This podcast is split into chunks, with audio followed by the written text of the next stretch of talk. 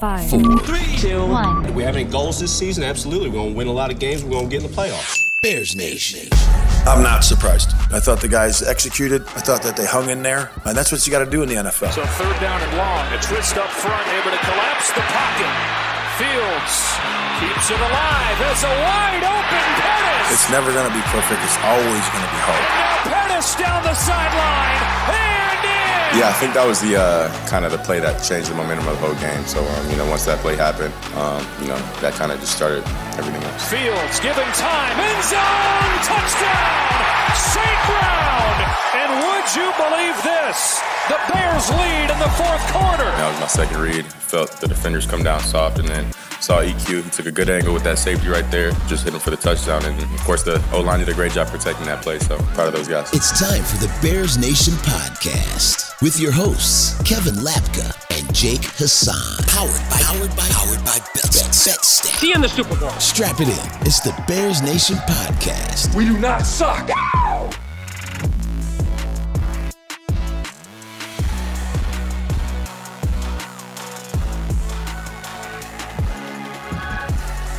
It is Bears Nation podcast. It is September 12th, Monday.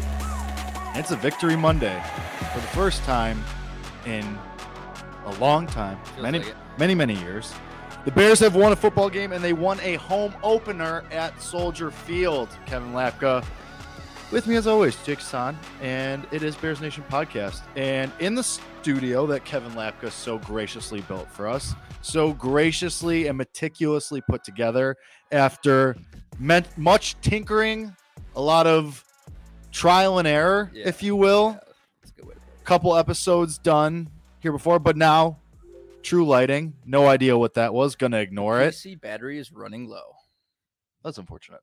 So, anyway, as I was saying, new lights, new headphones, new everything, new bears, possibly, probably not. But we're to talk about a 1 and 0, and we're to talk about a Bears victory. And all right, fine. Say it. Say it. Yeah, Just- just- you could say it for me. I, I think it'd feel better if you said it for me. Kevin Lapka, I was wrong. I was wrong. I The love it. Bears beat the I love it. 49ers. They took care of business. They defended their home field. And what was truly just such a Bears sloppy win, and not even from the football standpoint. I mean, just the torrential downpour that all of Chicago experienced on Sunday night, the absolute just crazy weather that absolutely helped the Bears in securing this win. Uh, but I was wrong.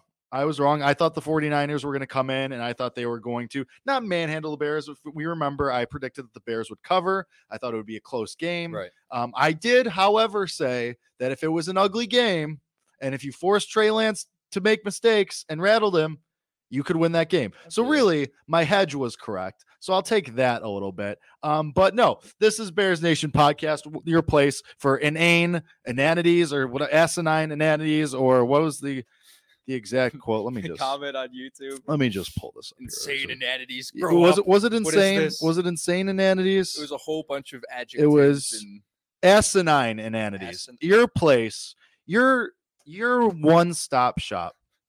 And I want to I really want to hammer this home. Your one stop shop. This goes for you TikTok as well. Asinine inanities. Let me tell you something right off the bat. You need asinine inanities and childish entertainment. You only have to go one place. It's here. It's Bears Nation podcast. That's what we that's what you know what when me and Kevin Lapka and Chris Nano and Josh Lyles RIP to both of them, the latter. well, not all Um, right. Well, not you know, theoretically, proverbially. When we started this podcast many moons ago, you know, I sat down on that Skype call and I said, if there's one thing that I want to come out of this podcast, I want some old bag of bones to be on our YouTube page saying that this is a place for asinine inanities. And do I know what those words mean? I know what asinine means because I use it daily. Do I know what inanities are? No. Am I going to look it up? Also, no. Because you know why? I'm stubborn. And so we are just going to make that the label of this podcast going forward. And you know what? Honestly, there's the, I, I'm glad that's how the season started. Truly a great kickoff. Commented on our wonderful, wonderful episode with Tom Thayer. and asinine is a great. Honestly, could not have asked for anything better. Did and I'm about to say I did some numbers on my tweet with that screenshot, and by numbers I mean exactly 13 likes. Pretty awesome for me. Double digit good. likes. We like that engagement. Um, most of it being my personal friends. However, and I promise we'll stop talking about this and get back to the game in a second. But if you need to go anywhere for Asinine and Eddie's, please let it be here at the Bears Nation podcast. Anyway, back to the game. Um, yeah, I mean, if you told me, let's just start with a general. If you told me that the Bears were going to win this game against the 49ers, uh, there would be three touchdowns and not one of them would be involving David Montgomery, Mhm. I would have laughed in your face. I would have said, You are out of your mind, whether that be receiving on a, in the red zone or running for one.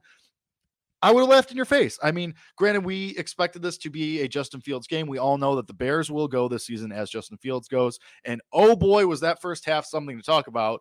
And we will talk about it. Who we'll get to the second half as well, though, too, because woohoo.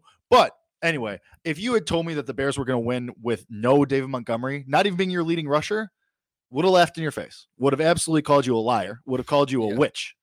especially after knowing you know pregame that you, you're playing in the The conditions were that you playing played in, yeah. Everyone, and, and quite frankly, and he, I'll, I'll preface it with this: the whole conversation we're about to have for the next however long is a lot of people who want to write off the Bears are saying two things. They're saying, well, it's week one, you know, it- it's week one. We saw the Jaguars beat the Colts last year. The Saints beat the Packers last year, like 38 to 3. And the second Mm-hmm. thing they're saying is, well, it was a rain game. It, it doesn't matter. Well, guess what?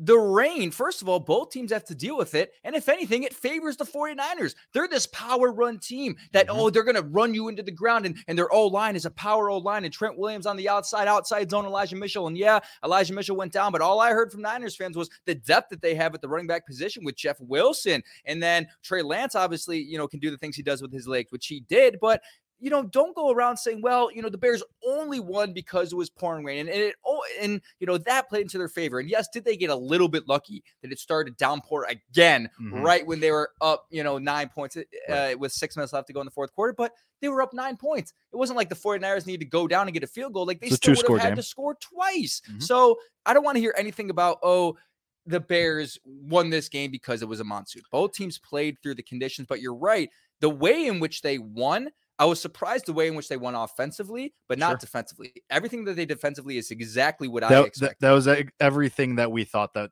the defense was going to be. Uh, uh, everything, and then possibly even then some. I think that they exceeded my expectations a little bit. defensively. Yeah. yeah. And again, again, like who knows? Maybe maybe the Bears still win, but it's still maybe a higher scoring Sure, game sure. without the rain. Like that, it- when you're talking about how it affected both teams in the game in general, that's a valid point. But you can't just go around saying, "Well, it only affected the Bears and not the Niners," or "It only affected the Niners, not the Bears." Rather, but you know, let- let's start with the defense, right? Because Well, I, it- I want to circle back to one okay, thing real quick. yeah, that go you, ahead. That you had mentioned that you you mentioned the two score game and that the Niners would have had to score twice.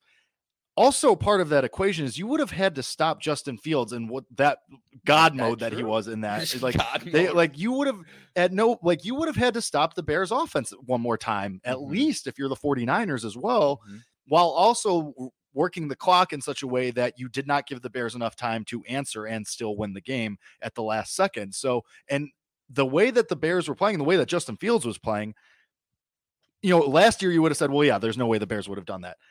Based one game, one half. It, this is one half of football, but based on the way things were going and the confidence with it Justin Fields was playing, the amount of play action that we saw the switch from shotgun to under center and play action, and look what happened immediately. Mhm. So, I mean, I'm not confident that the 49ers would have stopped the Bears from scoring again either. So, It's a great yeah. point. um, no, but yeah, we can talk about the defense. Um, I mean, like I said, basically everything that we expected from the defense. Uh, we talked about last week in our preview that this team seems to be buying into the hits philosophy, and we saw it. And you know, there were guys who were skeptical at first. Jaylon Johnson being number one, I think, at the Mhm. top of that list, and then even he's saying after the game, like, "Yeah, we're in," and you see what happens when we're into it. And Eddie Jackson ends his turnover, Joe.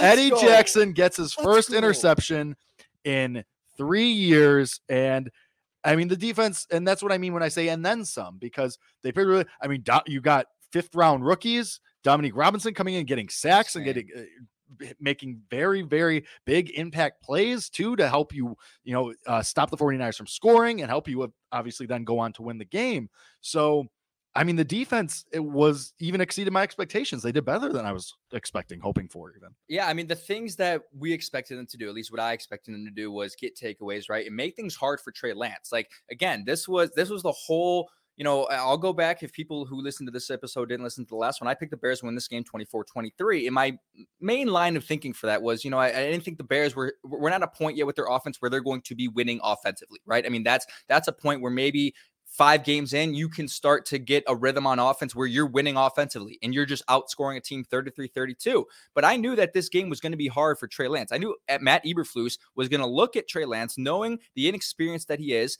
and the fact that this is essentially a, you know, his first game as a rookie, and he was going to make things really hard. And it's not just up to Matt Eberflus, it was up to players to make the plays that they did. And you think about it right from the bat. And the play that, eh, to me, you know, things could go very, very differently if Jaylon Johnson doesn't punch that ball out of Deebo Samuel, you know, in in Bear territory in the first quarter of the game, right? I mean, how many times last year did we see the Bears go down early? They're down, and they went down 10-0 in this game, but it was a, if it happened a little bit earlier, you know, you're a little bit less confident. All right. And, and then it's raining, right? So you don't really have the opportunity to, to show off a lot of offensive prowess to really come back from a larger deficit, right? I mean, that play you know that play changes the game. But the the, the so so you need plays like that, right? I mean, we we say takeaways are going to win you games, and I said whoever wins the takeaway battle in this game is going to win, right? The Bears had two, the 49ers had one, right? They got the interception off Justin Fields, but it's the Eddie Jackson interception, which is the difference between this team and this year and the team last year. And I'll tell you why. Because yeah, last year's team might make that that fumble uh,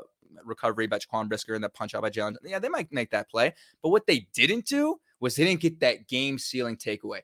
And in every big game, the Chicago Bears won in 2018, which was, you know, the prime season for a majority of Bears fans, especially the young ones, right? The one we all remember because they led the league in takeaways. They're so good. Think about the the the, the bigger games that year against the Vikings on Sunday Night Football. What happened in that game? Eddie Jackson game sealing interception against the Detroit Lions on Thanksgiving. Eddie Jackson game sealing pick six, right? And pick six in both of those games. And you think uh Rams, the Rams game, right? I think Roquan had a pick to. There was like four interceptions in that game. I think Roquan had one to seal it. Yeah. You need to get a takeaway to seal the game. They didn't do that last year. They had leads, right? I mean, the Bears had the lead against the Ravens.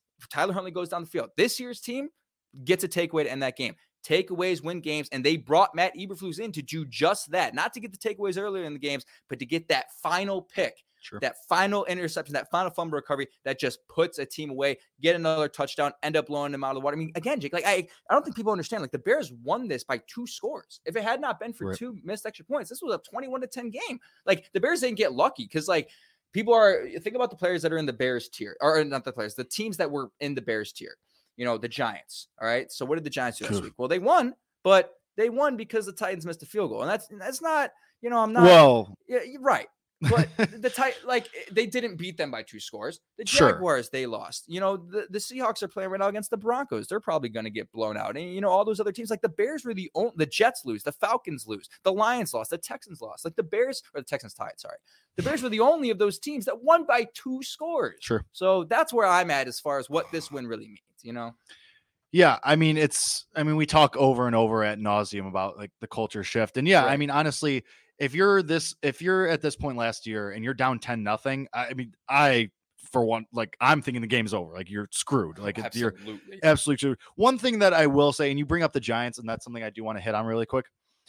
Brian Daboll goes for two, essentially wins them the game with that call to go for true. two. That's true. I wouldn't have hated if Matt Eberflus after that first missed extra point was like screw. I mean, Justin I Fields, is, Justin Fields is your right. quarterback, and you have David Montgomery there. And he, granted, David Montgomery didn't have the greatest game. Khalil Herbert played well. Go for two. I like it- it's way better than leaving it up to those conditions to kick in. Way better. I mean, look what happened across the league on Sunday. Half these teams couldn't make a kick. Look at what happened in Cincinnati and Pittsburgh. Four and those conditions were fine. So I would, I mean, this is so nitpicky. Like you won the game by two, uh, two possessions. Like this is so nitpicky, but I, I mean, I wouldn't have hated it. It, it would have been kind of nice if we were all right. Screw it. I'm not leaving it up to these conditions. We're just gonna go for two. I mean, granted, again, nitpicky, not the important part of this, but you're so right. You're very right about you know this defense kind of lacking the teeth of getting Mhm. those game sealing takeaways. I mean, I go back to the Pittsburgh game last year. You couldn't get a stop to save your life until you did, and then a penalty offset that, and you lost the game. So, yeah, I mean that's great to see, and it, it- it's way better that it's Eddie Jackson. It's somebody who you know, somebody who you want to be a captain of this so good. defense, somebody who you want, and then, I mean, even go back to the first turnover. Who's there? Jaylon Johnson and Jaquan Brisker, two guys who you expect to be center center fielders, center pieces, and key pieces of this defense. So all three of those guys, if you're going to have success as a defense, as a team this year, it's got to start with those three guys. And obviously, Kyler Gordon's a part of that too. Roquan, of course, is a part of that. I don't want anybody coming at me saying I didn't mention Roquan Smith. Obviously, those three guys, though, it is very important that they were a part of two of the biggest plays of the game. Um, so yeah, I mean it's very important if the defense can play like that in those conditions. Granted, again, the weather assisted that and it Mhm. had something to do with it, but that's a good confidence booster for you because you expect this 49ers team to be we've uh, you read anywhere, Bleacher Report or The Athletic or you turn on 670 the score or whatever your favorite Bears podcast is, which is hopefully this one. Everybody is saying, "Oh, the, I mean said it last week too. This 49ers are Super Bowl aspirating a team with Super Bowl aspirations, a team that might is going to be, I don't know. It might be. Don't look that up. But it's a team that is expected to be a playoff team and has Super Bowl aspirations. What no matter who's at quarterback, whether it was Jimmy Garoppolo or Trey Lance at quarterback, this team was expected to be contending for a Super Bowl. Don't look it up, Kevin. I swear to No, God. Not- Anyway. I don't want to know the answer to that question. But anyway, my point stands that you beat a team that and granted they if they do make the super bowl and if they do make the playoffs the 49ers will likely do it off the back of their defense which is i mean what we expect the bears to be a strong defensive team not saying the bear you know how i feel about the bears Mm, you know how i feel about the bears but come on. this is an offense that okay inject Trey Lance and they're going to take off. Uh, Well, that didn't happen. Again, the weather has something to do with that. But uh, this defense, it, it feels like you have the potential to be a top ten unit. Yes, and I that was in my notes. And again, and what did I say all off? What did we really talk about all off season? Was yes, we recognize that there was a la- that there is a lack of talent on this roster comparatively to teams that are trying to win the Super Bowl. So now you play the 49ers Compared to last year. Compared to last year. So Khalil Mack and- just did. uh, oh my god, and that frustrates me. It- it- it's just That's right. it is tough. It is tough. I mean, three three But- sacks, the game-winning fourth but- fumble. But but We're in this for the long term. Like we n- know that. well, also you likely like you don't have one of Jaquan Brisker or Kyler Gordon either. Yeah, very true. So Very true. and you don't because and you don't have one of you probably don't have Dominic Robinson either because he was a fifth round pick. You got an extra fifth for Khalil No, Yeah, I don't remember, but I, Dominic. I think Dominic Robinson's uh, pick was a part of what the fifth round they got in the trade. I can't remember. regardless, the important part of that is you do not have probably crazy. Jaquan Brisker because he was the second pick of yeah. those two picks. So Let's put it you probably don't have Jaquan Brisker if you don't trade Khalil Mack. So right, but like nonetheless, like also it was one game. and, and we believe we do believe that this defense has the t- like they, we do think that they can be a top 10 defense talent wise like we do believe that honestly but the difference that is there between you know when you say okay you look at the bears and the 49ers and all week people are matching them up right? And, and you know oh the bears are going to lose simply because they don't have the same amount of talent. Well no and what we tried to tell you guys for the past four months ever or uh, really ever since matt Eberflus was hired was the difference is not in the talent. The difference is the way they play the game from an effort standpoint, right? And and and the hits principle. And they're after the football. And there's one play I can remember. I don't remember exactly what it was, but it was a tackle for loss. And I see seven blue jerseys uh, on the seven blue jerseys at the running back. And I'm like, we never saw that last year. It's effort, it's accountability. And what is it, Jake? It's discipline. I mean, the Sure. 49ers very well lost themselves that game because they committed a ridiculous, I think it was 11 penalties, a number of them for 15 yards, a number of them extending Bears drives. And you can't just chalk it up to, well, the Bears got lucky with penalties. No, be the smarter team, be the more disciplined team. Last year, that which was is part Bears, of the I mean, hits. which is part of philosophy. its principle. Uh, it's intensity, it's takeaways, it's, you know, it's, look, smart. eh, last year, that team get, loses that game 31 to 0. They, they might lose that they might lose that game 31 to 3 because there's no discipline. Yeah. They're the ones committing 11 penalties. They're the ones uh extending drives. They're not hustling. Like I can just you can transcend talent when you play smart and when you play hard. I mean, we've seen it. This is what matters. And it's we've seen it on both sides. We've seen a team when you have a lot of talent and you don't play hard and how you can lose wins because of that. And then how you have maybe not as great of talent, but you play freaking hard and it gains you wins. And that's what this team is. And they're going to freaking fight, man. And the, the most important thing about all of it is like results are important when you're preaching something like hits. And when we know Yes. that players were skeptical about it because Yes. what was Matt Nagy? He was all talk and we're going to do this Yep. and we're going to try this. And there were never results. especially on offense. to get the results, and yes, just one week, but to get the results week one, you it's needed very that. Very important. You, You ne- you absolutely needed that, and not just and and it wasn't like a uh it wasn't a fluky interception like where it's you know tip, No, it was a tipped or or bit or bounced off somebody's helmet or something weird happens. It was a great read by Eddie Jackson. It where Eddie Jackson looked like the Eddie Jackson of old, and then the fumble, a peanut punch recovered by somebody else to back it up. I mean that's two legitimate turnovers forced and huge ones by again key players on that defense. You uh, if the Matt Eberflus era was going to work, it needed to start like Matt Eberflus's success and whatever happens after this is not directly tied to what happened in game one and if you had Right. a turnover or not. But that happening twice, not just once, but twice, is like huge for how successful Matt Eberflus is going to be. Because now, if there were people that were still skeptical, now you're saying, okay, well, look what happened. You they're reviewing the tape all week as they get ready for Green Bay on Sunday night. Shutters, but like now you could say, like, guys, look, this works. We stopped the 49 like we stopped the 49ers twice, and then even on the sack, Mhm. that that saved you four points because then the 49ers had to settle for a kick instead of a touchdown that's likely happened. So yeah, I mean the Matt Eberflus era needed to start that way on defense, and it's very, very, it's a very positive step that it did, and I think it's a very good ground level, like entry level foundation for you to now build on for the rest of the season. You're absolutely right. And when you look at, at the makeup of the Bears' schedule, it- it's also important from a momentum and confidence standpoint. Again, it all goes back to the fact about people buying in, right? Because if you had lost that game and, and everyone's not, you know, even if you played hard again, results are in the the win loss column. That's where the results are. You know, we're, we're you know, this, I think this is a team that doesn't look for moral victories. Like, I think this is a team that is like Sure. the victories are in, you know, the final Matt- score at the end of the game. Matt Like, Eberflus does not strike me as a moral victories no, guy. No, he does not. And I love that. I love that. Yeah. Right. And moral victories are okay to a certain extent. If you freaking score 40 points and you lose 41 to 40, there is Sure. a moral victory there that you're off, right? Like there Right. are moral victories to be found,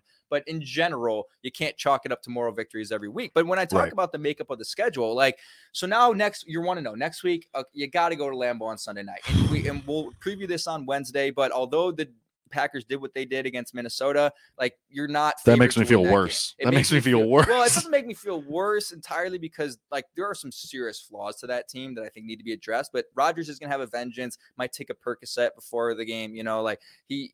We don't know ayahuasca. We we maybe he didn't do his his preseason rituals yet. Well, now he needs to do that. And again, we will talk about this on Wednesday for our preview episode. But just a reminder: after the Packers got embarrassed in Week One last week, they went then game Week Two and just absolutely drubbed the Lions. And Rodgers had mm. 400 yards and like four touchdowns. I looked it up. So Okay, okay. So that No, I like legit- that like no, the like- immediate no, after game. like Okay, legitimately, that's- he had like an unbelievable. He only like had like four or five incompletions all game through like 30 times and had four touchdowns.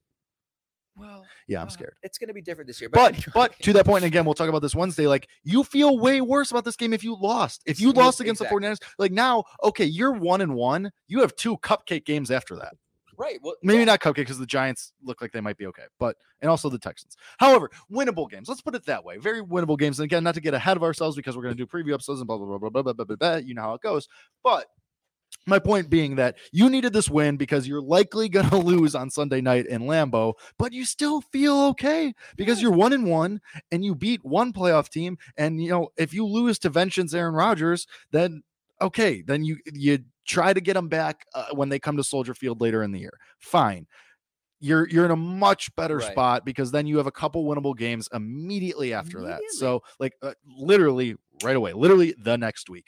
So That's what I mean. Yeah. Like, like uh, because you get in a dangerous situation if you lost that game, then you're 0 2, and then you lose against Green Bay, right? You know, have that Sure. momentum, and and then you know, okay, you're 0 2. It's it's uh, like I think already when you're 0 2, only 15 percent of those teams make the playoffs. Like it's Vibes hard- are you're- bad. The vibes are bad. Vibes right? are bad. Um, so that's why winning Week One is huge, and the Bears haven't done it in a while, and that's why especially if the Vikings are gonna look like that. and yeah, then that's a different conversation because my God, Justin Jefferson's going to break every record that's ever existed. Um, and I don't want to think about that. But like, so if you were to go to 0-2 and then you go week three against the Texans, like all of a sudden, oh, you know, all of a sudden that's not the the winnable game you thought it was. And Yep. like you Vibes would be bad. The vibes would be bad. You win games off of confidence, momentum, right? And, and and it goes game to game, and it also goes in game, right? Like we saw the Bears get the momentum Right. in the second half of that game. So let's talk about that because when we talk about oh the Bears would have lost this game uh 31 to 3 last year, I, I think we say that partially because we think this year this year's uh team has better talent, right? A, a little bit better talent, especially defensively, that would prevent them from scoring 31 points. I, I think w- w- just with the secondary with Jaquan Brisker and Cody Okay. Ford and the impact that that's had on Eddie Jackson, like they you, you wouldn't you like last year. I'm remembering Deebo Samuel just break that defense Sure, a number of times. sure, they sure, sure. contained him very well, and yes, the rain had a factor, but um, it comes in the fact that the adjustments that they made at halftime. And that was the talk. Was it- Matt Right. Eberflus gave a speech to them, and it was actually I forget who it was said when they went into the locker room at the half, like Luke Getsy just like he went to a whiteboard. He just he just started explaining shit on a whiteboard to the players, and everyone's like, "Oh, bet, all right, let's go back out there and make plays." Halftime adjustments win you games. We didn't see that for the past four years, man. Right. I mean, that was the biggest criticism of Matt Nagy was you had no momentum coming out of half when theoretically you should have made adjustments and have things that you can are ready to work on and ready to fix in the short term. And lo and behold, no fixes short term, no fixes medium term, no fixes long term. And thus Matt Nagy is some kind of assistant with the Chiefs. Um, and Ryan Pace is building the Falcons into a dumpster fire. So Is Matt Nagy gonna get another head coach job if the Chiefs just keep putting up forty points? No, because everybody knows it's not negative. Like at this point, it's it's Patrick Mahomes being awesome. Um, no, so yeah, I mean, let's talk about that ha- that second half because God, that first half was. Do you even want to talk about the first half? Like I don't. I think it's like, important to talk about still because I mean, it was really bad by Justin Fields. It was That- scary. Well, it per- wasn't. it was scary. I know that that is the right word for it. I so I was driving back from Champaign, and so I listened to the first half on the radio. And Tom Thayer, our guy, our good friend, friend of the program, Tom Thayer's groaning on the broadcast, like he's gro- like he's audibly like, groaning. like he's going like Justin Fields is letting pass go. He goes, oh, and you go, oh, multiple times, Kevin, multiple times. He goes, oh no, oh geez, like that's for week one, game one of a quarterback who's supposed to be taking the second year leap, the biggest leap that happens in NFL history, like historically for NFL quarterbacks, year one to year two is when this biggest jump usually happens. For that to happen, I was like, crap, like here, here we go. Like, Mhm. and it, yeah, sure, the weather played a little bit of a factor, but man, it you was just just- naturally go to panic mode. You naturally right yeah well as bears fans that's what we're conditioned for like Mhm. here we go and uh, and what it made me think of was all right here we go like three and 14 and you got to hope that you can get bryce young. Oh no! Stop. which I, and Uh, you like you can't tell me like if that first like at halftime you can't tell me that if i had texted you that you would have completely disregarded it you can't tell me I- that I, would. I because it was I like you at least at I least 0.1 percent you would have been like he might be right maybe and I- and- oh and I'm and I'm sure more people would have felt the same. Like that first half was tough. It was Yeah. real tough. And then to your point, going to halftime, going to locker room. I don't know what was said exactly because we weren't there, but talked on the whiteboard, doing the adjustments, and what happens? Justin Fields is under center, starts moving more. There's more motion. There's more bootlegs. There's more play action.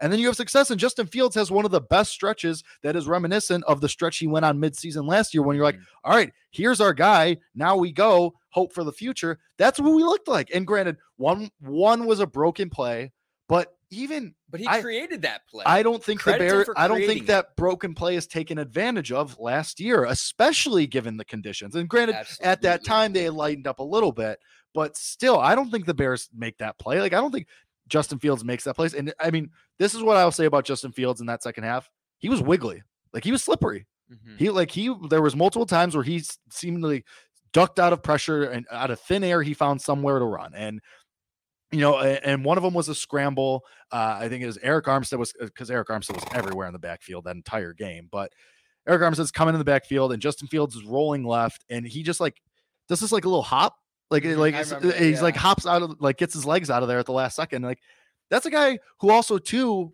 like justin fields played with confidence in that second half Exactly. played with a lot of That's confidence all that matters, man. and and I'll end this rant with this. To start the show, I said that if you had told me that the Bears were going to score three touchdowns, Dave Montgomery would have nothing to do with any of them. I would have laughed in your face. If you told me also that that Justin Fields was going to throw two touchdowns and they would have went to Dante Pettis and Economia St. What are the Brown, I would have? I would have slammed the door in your face and walked away. Like that was and Absolutely. and granted, the broken play to Pettis was awesome. It was really great awareness by Justin Fields to really throw across his body and make it like get it float it there. And he said after the game, I had to loft it there to make sure I got it there, but he was all alone, so I knew I could do that. Um, but the throw to Equanimeous St. Brown was, I mean, that It's was just- it's, eh, like it like- wasn't a threading and a needle, but it's it was a great throw. Yeah, it was a great pass, throw. Led him right to the end zone, and it's Equanimeous St. Brown. It- This is you're not working with Justin Jefferson here. It's Equanimeous St. Brown, the guy who's what your fourth receiver, fifth, maybe Yeah. if you if you put so. Cole Kmet ahead of him. So like, it's what we saw from Justin Fields in the second half.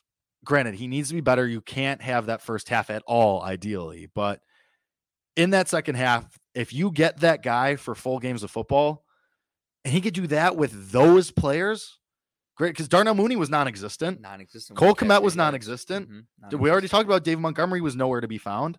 So if you're doing that with Dante Pettis, Equanimeous St. Brown, and Khalil Herbert, what, imagine what happens when those guys start playing well. When Darnell Mooney starts playing well, when Dave Montgomery isn't averaging three point like point oh three yards per carry. Like imagine, imagine when against these a guys, good defense. and, um, yes, and imagine when you have ideal like conditions too. Imagine when you're playing. Imagine when you're playing at Ford Field. Or nice. goes our box. Imagine when you're playing at Ford know, Field or in a dome in that, Minnesota. It was a US Bank Stadium. Yep, US Bank. Like imagine playing there. And, and imagine like or imagine when you playing Houston. Or no, that's here. But still, like imagine when you're playing in better conditions that aren't a torrential downpour and it looks like you're gonna be swept away because the whole field's gonna be filled up with water. Like and it was filled up with water. it was filled up with water. Like it was a pool. which again, it was can- can- I hate to talk about grass again, but what are we doing here? Well, no, no, no. So here's the thing about that. Actually, I, I don't think any stadium would like it was. Jake, you weren't. It was here for brutal. The first half, it was like. It Oh no, raining like well, I've I never was driving through it. All right, right, because it, it was still a little bit south probably at the time. Sure, but it was sure. The same, you know, same storm system. It was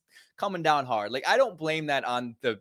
You can't blame it on Soldier Sure. Field, and the, you really can't. But partially. to talk can a little about the offense, like what I saw in the first half really was like, yeah, I didn't like the play calling, but I do think, you know, the weather played a factor with in, in this. Like, did you see that pregame video of Trey Lance trying to throw the ball and he tried to throw it and it literally just slipped out of his hand? I may have. Like, a- and I think I- I did. and Justin Fields was wearing a glove, and mm-hmm. sometimes he's done that, but I don't think he didn't. I It's not always. it's not always, and I don't think he likes to do it, but I think he was in a situation where he's supposed Sure. to do it. A- And a lot of the throws in that first half, they, they didn't have that Justin Fields zip on them. So I think Sure. what was happening, well, well, two things were happening. The problem you, the, the risk you run when you're playing in rain is receivers are not getting out of their breaks quickly. Right. So you expect a receiver to be in a certain place and he's not there, then you're, the odds of you throwing an interception are much greater because just the speed for a receiver, even on a curl route, to just get back to the ball is really hard to just to to get your grip with your footing. Sure. And so you like so what I was thinking because they were running the ball a lot, they were running the ball on third and nine. Yeah. And I was like, why are you doing this? And I think it's like, let's just not make a play that's going to lose you the game. Right. Right. And I think that was the mentality. And, and I was frustrated because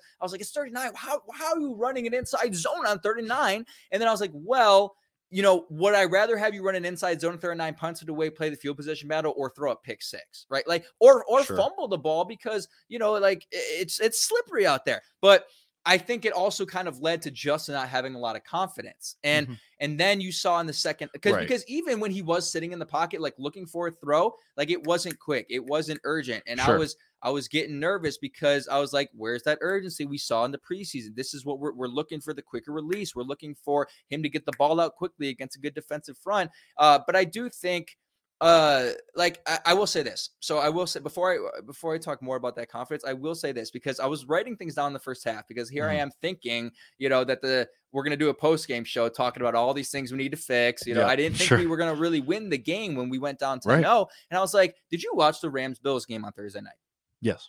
like when I watch that game, I'm like, this is what the Chicago Bears have to be doing. I mean, the Bills make it look so easy.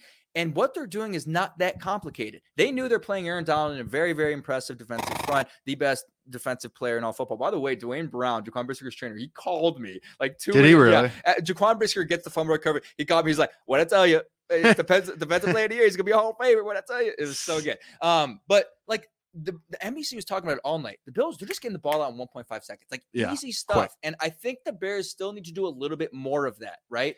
So that's what I because again, it's hard given the conditions, but like that's all that's all the Bills do. That's all the great like the Chiefs are a little bit different, but when you watch the Bills, especially when you know you're going up against a defensive front, like you don't have two seconds to throw if Aaron Right. Donald's coming at you.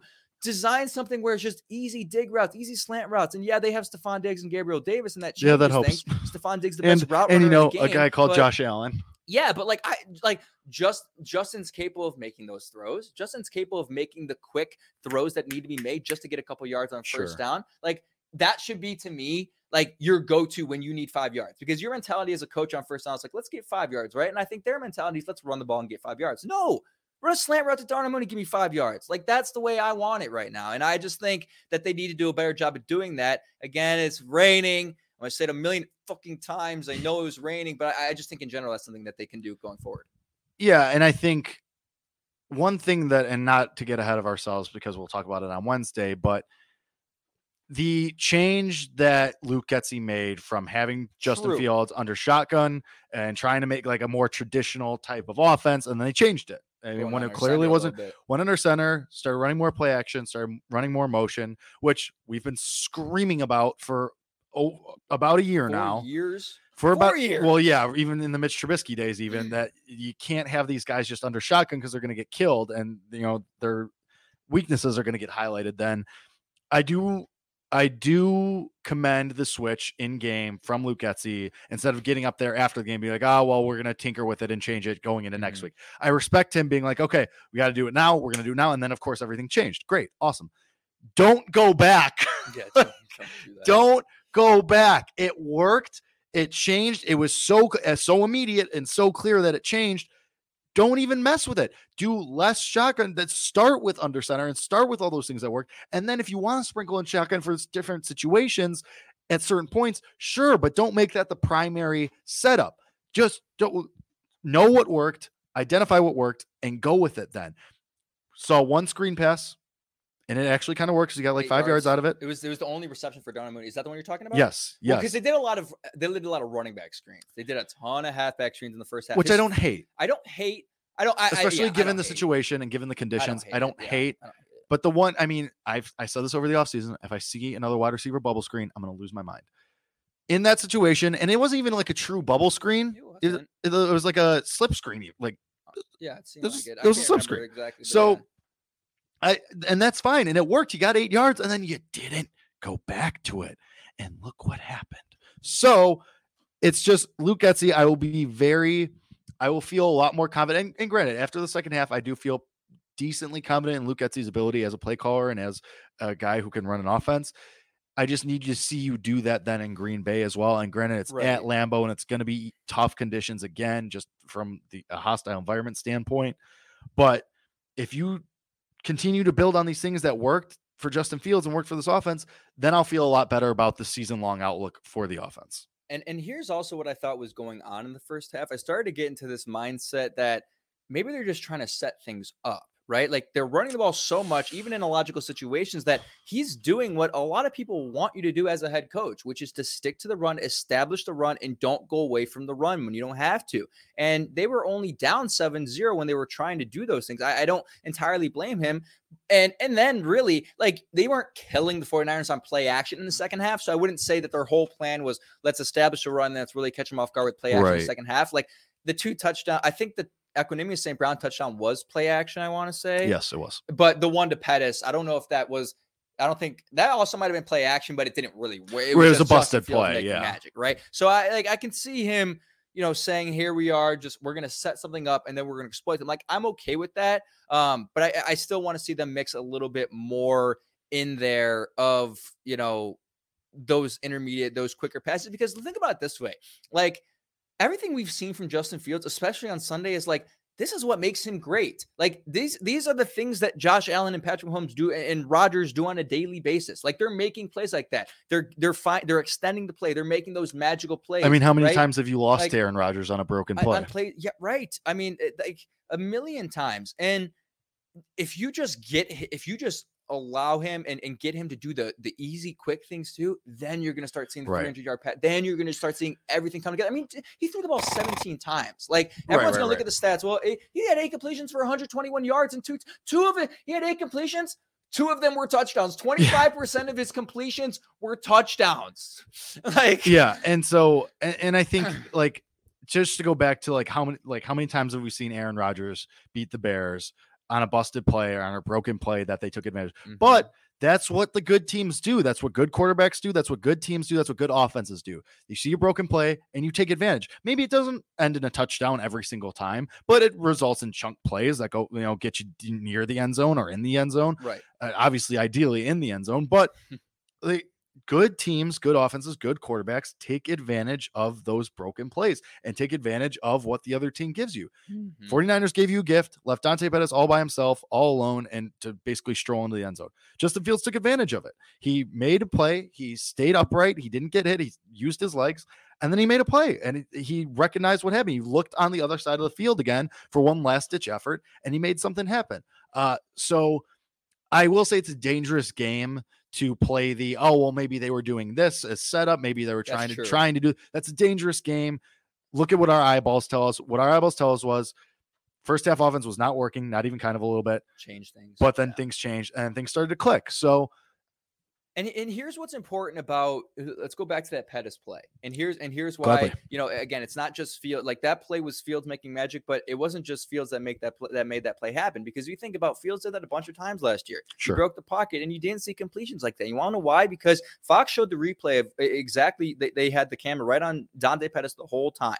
And Dante Pettis is running some sort of, you know, in route. He- he's in the middle of the field. Then he sees Justin break away. And then he he like looks around him and and he finds the open field. And he finds the open field because underneath is David Montgomery continuing to move. So David Montgomery is coming across the field and he and he drags both linebackers there with him. So now David Montgomery's uh, uh, crossing the field, bringing both linebackers with him. That's what allows Pettis to go deep. And I just feel like again, this goes back to playing with effort and continuing to play like last year. Mhm. I, I, I you know, like you saw the team quit a lot. you saw the team quit. Like maybe David Montgomery doesn't go across the field. He doesn't drag the linebackers. Then Dante Pettis doesn't get open. Or maybe Dante Pettis just kind of gives up on the play. Right. He doesn't get back there. So not only does he get back there, but then Equanimeous St. Brown is like, okay, the play is continuing. Let me go seal the block at the goal line to Right. allow Pettis to actually score. Like Mhm. Like maybe last year they don't even get like they, they complete the reception, but he gets he goes out of bounds at the 10 and they don't score a touchdown. Right. Like it's important and, to score ended with touchdowns. three points. Yeah. So it's it's it's Fields, but it's also everyone around continuing to move, continuing to play hard. Like it is a full team effort, and that's just what good teams do, man. So that was really, I thought that was really cool to see, and like you're gonna see that a lot. Like if this is Yeah. what Justin, if this is how Justin Fields is going to make his name in the NFL, right? Because he's been compared to Russell Wilson ever Sure. since the jump, and that's really like when you think about Russell Wilson, what do you think about? Like you think How he's a cornball. You think yes, you just think you oh that too. I mean, He's is- he's the corniest guy. he in was the NFL. corny, and, and it was funny. really gross. a picture. There's a video of him running out to practice, um, like before just a random practice, like not even open to the public, and he's like practicing his hot. He's practicing. He's wearing his own jersey. Yeah, He's wearing his own jersey with jeans for like whatever a practice Wait, or some at- fan of it. Yes, Uh, I mean, well, He's I- wearing- Well, that's not crazy. it's it? weird. It's well, who else's jersey you gonna wear? it's don't. I think you're. I think the players are like supposed to do that for like a fan. I don't, If it was, not, it then was yeah, weird. but- It was like a pre, it was it was something like where he clear it was it was something where it was a clear decision was made and it was just very bizarre because he's weird. He's a weird man. He's weird, but he's But- very good at football. And and the bottom line is every all the great quarterbacks, Jake, they they they are known for something, right? For I for the most part. And I think I think what we're seeing is Justin Fields is going to be known for you're not bringing the guy down. He's going to extend a play, and he's going to be very Russell Wilson esque in that sense. That's that's what I mean. I will say Russell Wilson does have this reputation as being like a smart quarterback, like a high That's football IQ. well. I mean, you, you and both. and well, so I mean, this was just a separate thing Mhm. from his corniness. Like he has this reputation as, as a smart quarterback, as a guy who has a high football IQ, and I do see that with Justin Fields, especially in his post game where he's like, "Yeah, this is what happened, this happened, and this happened, and the play broke down, and that, that, and that." Like, and that is encouraging to me about Justin Fields because we saw it a little bit last year, but they were losing, so it's kind of like, yeah, whatever, dude. Like, but after a win and he's breaking down how these plays came to be like he's breaking down the touchdown to Equanimeous St. Brown and you're like wow like this guy he's what was our criticism with Mitch Trubisky the entire time he's here his processing like Mhm. how he was able to process the offense how he was able to process what he was seeing in front of him Justin Fields goes up there and he's breaking it down and he's reciting it like that what he saw and why he made the decision to do what he did and make the throw here and da da da da da da, da it's encouraging. So it's like, okay, if he has the mental aspect down, eventually, theoretically, that's the hard part. Theoretically. Yeah. So then, like everyone, like you're an athlete coming out of college. Like right. So then theoretically, the throws and the big runs and the chuck plays, that should come later and then hopefully easier because he's already got the hard part down. He's seeing it. It's just a matter of making it happen. And maybe it's not the maybe it's not the harder part. Maybe the it's the easier part because it's easier said than done Mhm. age old saying obviously we've all heard it but you know i don't know to me it's like okay it's just a change from Trubisky. Like you're not hearing the oh well they got to simplify the offense. They got to dumb it down, not dumb it down. yeah, that was yeah. mean, but like they got to simplify it and they got to you know kind of condense it so that he can like process it quicker. And Justin Fields is like, no, I I got it. Got it. Cool, Easy. good, good. I mean, and granted, he's second year quarterback. He's essentially still a rookie. He hasn't even made 16 starts in the NFL yet, or now I guess 17. But you know what I mean? Like it's he hasn't even made a full season's worth of starts yet. And he's showing this growth. And obviously, it's the growth you've hoped for. And we talk about the second year jump, but it's just encouraging. So it's encouraging that okay, I don't even know what the weather's supposed to be like in Lambeau this weekend, but it's the mid- it's the- right. It's the it's the middle of September. Theoretically, it should be better. And I think I just set the record for the most time somebody says theoretically in like a two minute span. So I'm going to stop doing that.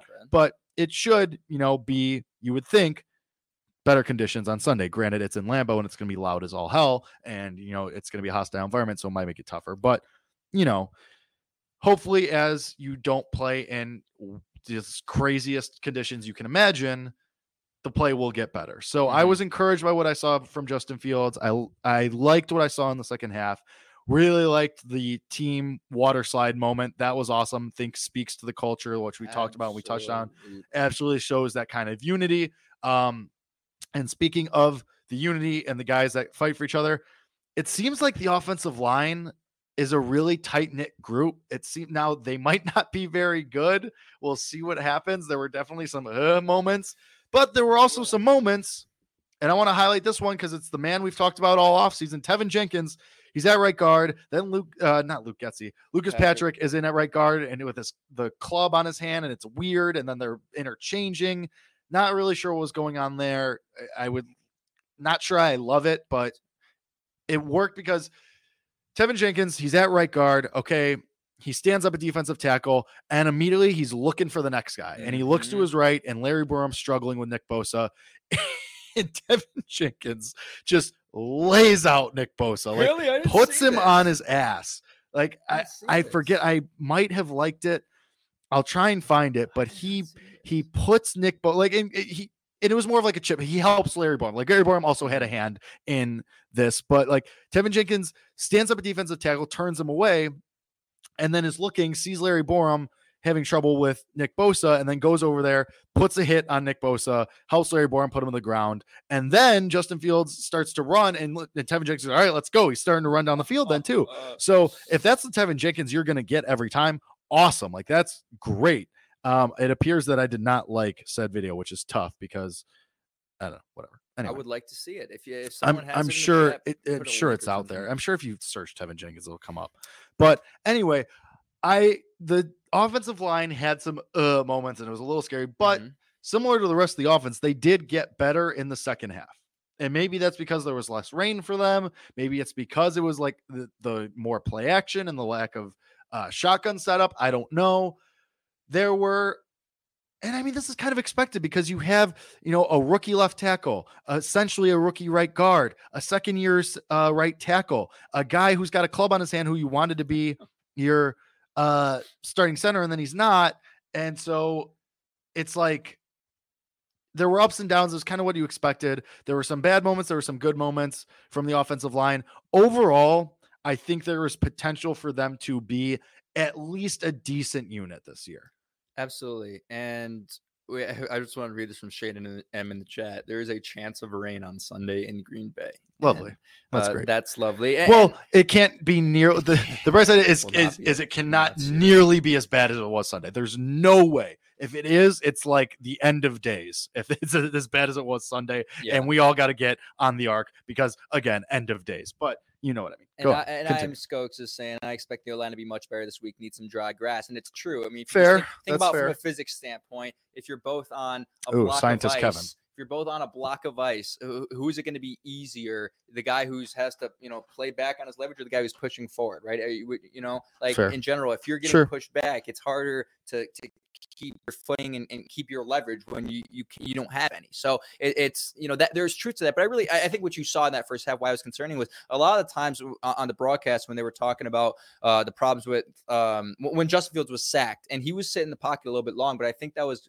you know happening because they would show the receivers and there was no separation and that kind of Sure. goes back to what i was saying about like i just don't think the receivers could get separation given uh the conditions but i think with the o line the important thing to notice right is well uh, things are going to change once the club is off of lucas Patrick Sure. and he plays center like sam Mustipher you know and and look Mustipher, they're going to start popping in the chat because he's back. He's a starter again. Let's run it back with Sam Mustipher. But you, you know he has limitations. He does. But but credit to him for for at least being there, right? Because He's serviceable. He's serviceable. And if we didn't have him, like you'd be a lot more. I mean, who'd you go to? Doug Kramer from the Pace re- signed. Doug Oh, he's Kramer injured, so- squad? Oh, yeah, he's injured. That's right. But he's, He's on, on IR. squad, or he's on IR. Right. Sorry, that's what it was. so you will He's not be IR. saying Doug Kramer. Well, I I know, but like I just I mean, like do you go to Cody Whitehair? like exactly like you you are really here he goes Sam what a stud uh you are really Stop that. in a Get bad in a bad position but like I, I I do think things change once you have a solidify okay like Sure. on every single drive you know who's going out there So, do we line. think that this like rotation with Patrick and Jenkins is just so Patrick gets some work Yes, and do gets fresh I and gets think- some work with these mhm. guys? And obviously, exactly then the plan is to put him at center and you put Jenkins at right guard. And then, okay, there's your guys. It's Jones, Whitehair, Patrick, Jenkins, Borom. yes because Okay. I mean no preseason reps for Patrick either Like, Sure, I, I just think okay, they're like why okay. not get you some reps right I think that's what I see it and we don't know the timetable of how long the club That's that's what concerns me. I believe it was all like it was it was close to him not even having it on this week. So if I had to guess, if that's what we know, then next week he'll definitely not have it on. So if if it's the if if he's at center within the next two weeks, next two games, then I'll be fine with what they did on Sunday. I, I just think here's the thing that you and same Shane M popped this in the chat as well. You know, did you see that video of Lucas Patrick fired up in the locker room? Yeah. You know, like I, I think you have an offensive line that's really, really Well, even on the uh on the touchdown, he's lifting Justin Fields up into the yeah, air. saw him post on Man, my brother in Christ, you have a club on your hand. Should you really be the guy that's lifting people in the oh, air? there goes Justin Fields, falls on his shoulder. Right. Yeah. Let's let's leave the lifting of people while the club is on to somebody else. But did you see? This has been going viral on Twitter today. It was a play. It was the Dominique Robinson sack, which Okay. I, I want to mention him in a couple seconds. Uh, on Trey Lance, he, he beat Mike McGlinchey, and he he threw Dominique. I mean, did you say we threw Trey Lance to the ground? I mean, he told With the jersey. Yeah, yeah, yeah.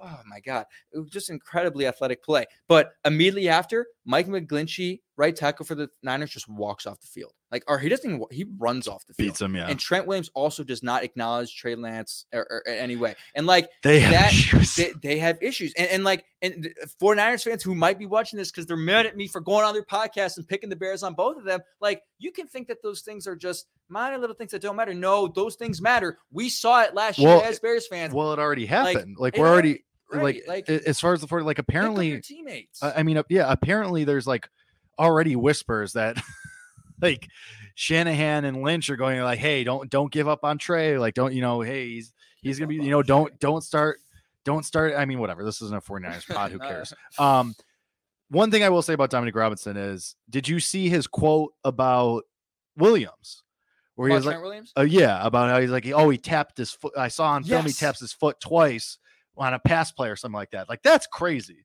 Like that's, I mean, and, and again, like that's, I mean, that's the Matt Eberflus like uh, intensity part of the hit, whole hits thing, like intensity and like being attention to detail and being committed. Like, I mean, I respect it. I What does the S stand for? playing smart. There's like a there's a there's a uh silent P, yeah. Silent P. Silent P in there. And, and you know, I think like think about Robert Quinn, very technical player, right? Sure. I think Robert Quinn is is also probably really good in that. I think we know he's really good in that area where you know he's just recognizing tendencies with Mm-hmm. offensive linemen, and and Dominique Robinson, you know, has learned from that guy all all off season. So I'm Sure. very glad they didn't trade him. But yeah, I mean, like this is a guy, Dominique Robinson. Now here's a guy. Now here's a guy, Cris Collinsworth. he was bad guy- last night. Yeah, I mean, like he Collinsworth was game. He shouldn't have done the game. And it's not Did- like did- I, I, I did- actually am not a Collinsworth hater, to be honest. No. I love I love Cris Collinsworth. like He's something great. about his voice. Just it, it Yeah, speaks big game. he's football, awesome. right? But well, there's a lot Jac people that hate him. Collinsworth, on the other hand. Yeah, uh, like yes, but that, that okay it is the people at nbc whoever's making these decisions to curse us with jac collinsworth and jason garrett not once like I don't even mind Chris twice- Simms twice- Jason Garrett twice in a four day span Thursday is- Sunday. insane and honestly a crime to us as the viewer Garrett was bad. he stinks I don't, and we have to listen to or we have He to see that. We have to see that pregame next week. he's so bad we get we get four hours of or uh, not, why Football Night in America is like two. hours. he's hours. not good at, he was like he's bad get him out Drew Brees was great on Thursday. Why don't you just bring Brees back? But like, anyway, what were we talking about? How did we even get to this conversation of Collinsworth? Because you said here's a guy Yeah. So here's a guy in Dominique Robinson, and you're gonna you will literally hear those words on Sunday. Cris Collinsworth will say, "Now here's a guy in Dominique Robinson." hopefully he can say it Hopefully, or hopefully, we, we hope he can actually say, say it. it if he figures out what's going on with his illness. But I think the reason why he's going to say he might not be ill. is- Jesus, what? who says he's ill? I think he's, I think he's just He's had an off night. He doesn't have to be ill. no. I thought he was just like sick, He doesn't have to be sickly. not like sickly, sickly. Well, you like said you, cold. s- you said illness. illness like a cold. Illness makes it sound way worse than it is. When a player goes on the like injury report, there's an implication. there's n- no, it When you means- say illness, there's an implication. it means like you have like the flu. No, just say you have the flu. Okay. It's not that hard. Somebody in the chat back me up on this. I'm right, right? A, a cup of chicken broth could have done him well in the pregame, but he is going to say with his horse or not horse voice. Now, here's a guy in Dominique Robinson who was not even expected to play the amount of snaps Yeah. that he played on Sunday. This was a guy that, okay, he's really, really new to the position. He's raw at defensive end. He's, he played quarterback and, and now he transitioned to wide receiver and now he's drafted as defensive end. He's going to come in and learn from Dominique Robinson. And, or sorry, he's going to come in and learn from Robert Quinn and Trevis Gipson and Al-Quadin Muhammad, who I thought played really well as Yep. well. Um, and he's going to take a little time. First game plays, I don't know the exact snap count, one and a half snacks, five tackles, I think a tackle for loss as well, and a fifth round rookie Yeah. who did who's played the position for like two years. Yeah. And he and it's not just oh he got lucky and and and like they missed a uh, uh, they missed an assignment offensive line. No, he physically dominated Mike McGlinchey, who's not a bad player, And outsmarted Trent and Williams. outsmarted Trent Williams, Dominique Robinson, and is oh I'm I mean and and then just think about it, Jake. I mean, this rookie class, we didn't even see Velus Jones Jr. Yeah. And. I think he's going to really add something to that offense and, and the return Oh, game. Chester never looked. Chester never looked a little slow on the returns. He looked. He looked a little slow. He looked like running through sand in the uh in well, didn't uh, everybody? than everybody yes but I, I like i mean i just can't believe the rookie class and the production that you're getting so quickly from them i mean braxton jones held up well Yeah, I mean, he wasn't exposed was he exposed against no, Bosa? no. wasn't exposed Overall, I thought he was fine, he's fine which is, I mean, the best you can hope for, and given all the circumstances. Um, yeah, I mean, if you're Ryan Poles and you look at this rookie class, I mean, obviously Brisker, dog. Kyler Gordon, I mean, you didn't really hear too much of him or see too much of him, but I mean, that's fine because honestly, if you're not hearing a cornerback's name, that's almost as good as hearing it because, you know, if you're hearing it, it might be a bad play. So honestly, it just means he was solid in my eyes. Um, Jaquan, already said Jaquan Brisker, Kyler Gordon, Jaquan Brisker, but then Jones and Robinson and even Ebner, if he could give you anything, like uh, you you're off to a great start. And I mean, what was what was the one redeeming quality about Ryan Pace? He always found somebody, at least one in the mid rounds. mhm. You might have two right away. So I well, he found somebody in the early rounds too and that's Well, that's, yeah, yeah, that's and- turning to be the most important right, and arguably That's that's the most important. Right, right, right. Um, You also missed the opportunity for the bit to do. Uh, have you seen that that high schooler who's like he's talking about his running backs? He's like, "Dewey Devon, dog." And he's just going down the list of his running backs. He's saying he's just calling each of them a dog. Have you seen that? I'm video? sure I have. I just... I, thought that's where you're going when you were like Jaquan Brisker, dog. Kyler Gordon, No. dog. Dominique Robinson, Nah. he's They a dog. Okay, Robinson and Brisker earned that, but Gordon and the rest got to pick it up a little bit. Oh, well, fine. He no. was Well, no. Gordon was solid. Was Jones was He fine. had one miss. He one miss. Yeah, yeah. Gordon was solid. Jones was fine. Do we have to consider Jenkins a rookie? I mean, he Uh, wasn't. like, I mean, no, you don't. I mean, in that case, you might. Yeah, I guess he played like Fields a rookie. no. I mean, I just meant because he like hasn't played. Fields at least played eleven games. I- Started eleven games. Do you have anything else about the the the little things about this game? Because I want to end with one just like big thing. Nope. Go for it. Well, first of all, I want to say. So I got a I- I got a buddy. All right, my my buddy Mike. Mm, that's Neal, good he- for you. I, I have. I'm glad you have friend. friends. That's good. I have one. Well, I I've, two. I've long said you do I, needed do I one. have two? Are, you- are you a friend of mine? I mean, you you. I'm in your Twitter circle, which is That's like, true. Like I didn't really. I like. I was. I think I was a bubble candidate. You didn't think you were gonna make the I- cut? I, I thought I was a bubble candidate for the Twitter circle. Like I was a little bit nervous. and then I, don't know why that's so funny. I saw the green. I saw. I was in. I think I replied to the. I was like, "Let's go." I made it. But anyway, I'm in Jake's Twitter circle, and it, it's never One of 47. better. Uh, only 47. Oh, You've yeah. got like 800, 900 followers. So I have, like, I have more than that, pal. We're approaching 1100 sorry, God, hey, I mean, at Jake underscore you know, too. if you're winning people money on the BetQL shows, Also facts. Then do it. But like the Bears had such an inspiring, the uh, inspiring win that my buddy Mike Neal, my college roommate, and he's born in Chicago, right? Went to Lane Tech, born right by the Addison Brown line, like Chicago kid through and through. Should have been a Bears fan. I'll cut it out. Should have been a should have been a Bears fan his whole life, right? In 2014, he Right got by he- Trader Joe's. That's it. Nothing else. Trader Joe's.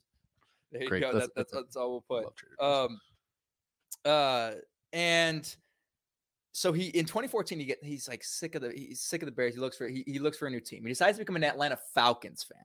Out Ugh. of, for, out of all teams, becomes a Falcons fan. Yikes. So so he's a Falcons fan for those first few years, and things are looking great. Right. I mean, they make the Super Bowl in 2016. Yeah, they they Still a 28 to playoff team ish, yeah. Yeah, and, And and then that, yeah. ever since 2016, things start to really go downhill. They start. So he's lose. coming back. So, so like he texted me after the game. He's like, uh, he's like, dude, because so he went to Ohio State, so he's he's got the Okay, Fields connection. as okay, well. okay. He's got the That'll Fields do it, connection. yeah.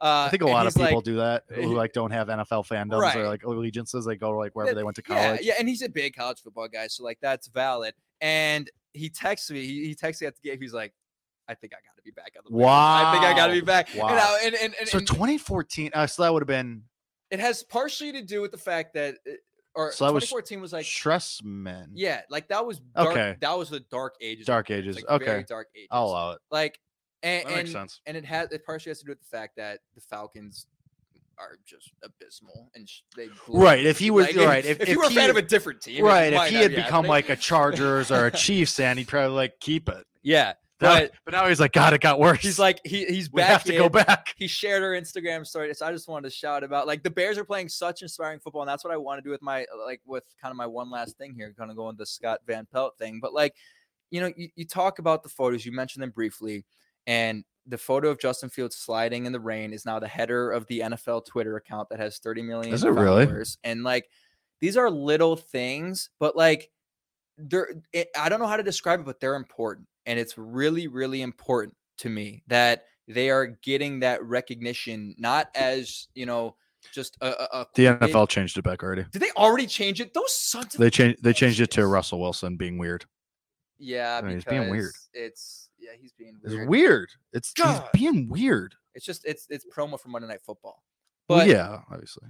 I, I know what it is. I just I, sorry for those who don't know. I'm not I don't that know. big of an idiot. I just think it's idiot, very, but- very important that like that to, to watch it, it was something of, like there was like it was almost like there was symbolism in that moment that immediately Yes, agree. and, and- the symbolism was this immediately when the ball was when immediately when they knelt what did you what did just justin fields ran and everybody followed him and that is it, it was a Do metaphor think- for what this team is and becoming and it's it's just this is justin fields team and everyone's gonna follow him there go as far as So- goes.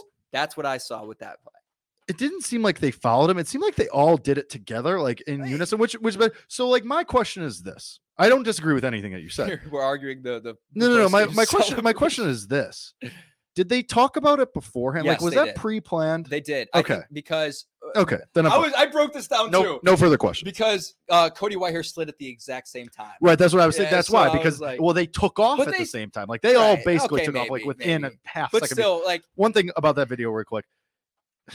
You can see it when Justin Fields hits the ground and it splashes. Some of the water gets in his mouth, and that just seems really gross. is That does not seem like an ideal. But- But, he still smiles. He kind of powers through it. So it's like credit to him. I would have been like, Bleh. Yeah, I would have thrown up. But it's just like it, it, it's it, it's. I'm Which I mean, I was you, throwing up like anyway. But moments like this. You don't think you can remember this? No, you can remember this. If the Bears win the Super Bowl Yeah. in three years, you're gonna go back to that moment as like this is when we knew that things were different, right? even even if you have a winning record this year, if you go nine and eight this year, that that's going to be the thing. Like this is when it started. Everybody's gonna be like the, the Bears exceeded expectations and it started right here. I would even say even if they win eight games, if they win eight or nine games uh, or more, then I think that's going to be like, well, it started here. Like the, the and it's, and of course this is all predicated on them having a decent offensive year, and of course Justin Fields having a good year. But that's what everyone will go back to. Like, look at Mhm. this moment where they kind of like came together and showed that they're, you know, a a team, a, A squad. a yeah. team. So like it's it, that those are those are real signs of a good culture like they are Right. real signs of a good culture a, a good culture and and it's something again like when you think about moments like this and try to think about some of these moments in like the Nagy era right and you think about uh, Not a lot of in- 'em. in 2018 though you get that Well, sure. moment of uh, of Mr. Trubisky I think it was the game he scored three touchdowns against the Lion and then he throws the ball against the the wall and he's there's that of him, flex, like yep. flexing right and that photo of Justin Fields in that like hero pose after he pops Yeah. up from the slide like it's just an embodiment of like we're here like we told y'all that this is that well, they said gonna- they said that specifically after the post. He's like, Yeah, we told it like, like, this wasn't a surprise to them and they No. they have belief in their quarterback they have belief in each other and they're going to go out there and play their ass off and i lit when that moment happened because they showed it on fox i was like i audibly said i love this team and it's so early to say that but i think even if they lost like i'm all in on this team man and i love them for the right you were all in on this team regardless. You were all in this on this team the day that Justin Fields was drafted. Don't come here and say on this podcast you just said to Shane M and Scotts and our guys. You just looked them in the face and said, "Oh, now I'm all in on this team." Get out of here with that. You've been all in on this team. Now, if I said that, that'd be different. I've been Well, the flick. I've go. been. say it I'm- say it right What- now Okay, what it. what are we defining all in on? I still expect this team to disappoint and hurt me. then that's not all in. Like Okay, okay, but like being all in on like I, the philosophy, right? What what's being preached, the ideas, right? The the I like, the, believe- the players you're bringing in. You can be all in on that. I believe that this team believes in what Matt Eberflus is preaching. that wins you. That wins you the Super Bowl in three years. That's exactly what. Oh, jeez, here we go. Three years. Here we go. But am I wrong? Here, here we Those go. are what good teams do. Week one, September 12th, week one, one home victory. I said this in the Kev- offseason. and that they're gonna Kevin win the Super Bowl in Lapka's declaring the 2025, well, I guess it'd be 2026 Super Bowl. they could win the Super Bowl next year. Stop. They could win the Super Bowl next year. We're about to, if, if, I'm the, not if the. Bears beat the Packers, We're winning the Super Bowl. they this year. Then Kevin Lapka is going to be pulling the payroll and the who is this is who they're going to sign. Oh. I'm already doing that because everyone should be doing that. I saw people. I saw people tweeting it already. I'm like, what are we the- doing here? We're on the Chargers blueprint. The Chargers are going to win the Super Bowl this year. Can year. we finish the season first? Can we get through the next 16, 17 weeks? Well, when well, well, how are you going to feel when we go 17 to 0 this year? And then, then I'm ending this definitely winning again next podcast. All in all, Bears A win. great win, A, a really good win. Tell them you're all in. A and tell them you very, a this team. very good win. Of course, I love this team. I'm There doing a damn podcast. Yeah, you love the you love the Bears, but you don't like this team. This team. You know what I mean? I don't. Okay, no, I don't love this team yet. I could be swayed. I could be convinced. If the Bears go, I'm not doing this with you. Just do the just I'm- do the I'm tease. If the. Bears win next week, they you're convinced. They're not winning so next week. We'll so break I'm it not- down on I- next I'm week's not, episode. I'm not. Well, we have an episode in two days, Kevin. No, it's So- next week. so. uh, also, I wouldn't completely write it off. Like let's let's let's not. I'm That the Bears can win. I, I I'm not gonna make my prediction yet, but I'm yeah, there's your there's your tease. You're telling me to tease the next episode. There's your tease. Kevin Lapka, shocking. He's picking the Bears. I didn't say that. I didn't say shocking that. news. This I not just say in. that. This just in. Delirious man picks team that he's in well, love with. Well, you know what? Who's want to know on record predictions this year, Jake? Can we can we address that? You want to pull the all-time record, Kevin? I You want to do I'm this game? definitely Up. I'm You- definitely up. there's no way you are. There I'm is a zero point zero percent chance that you were up in the all-time predictions. Jake, You've you've been on the show what? So this is your because I, live- started this in the before you. moment, Jake. So I oh. you've been on the show- In the moment, I'm want to know. You've been on the show one.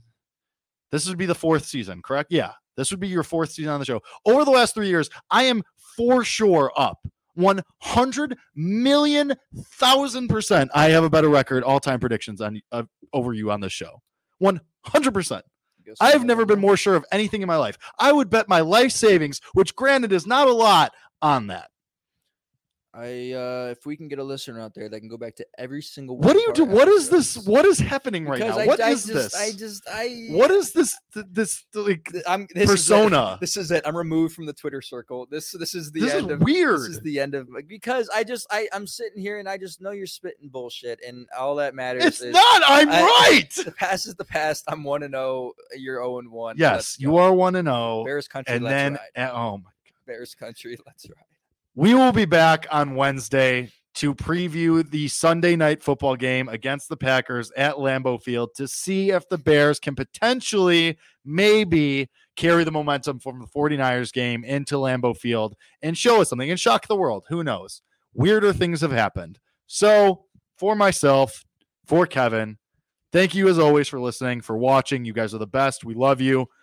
We'll see you on Wednesday, same time, same place for our preview episode. Until then, and for the first time of the 2022 season, bear down.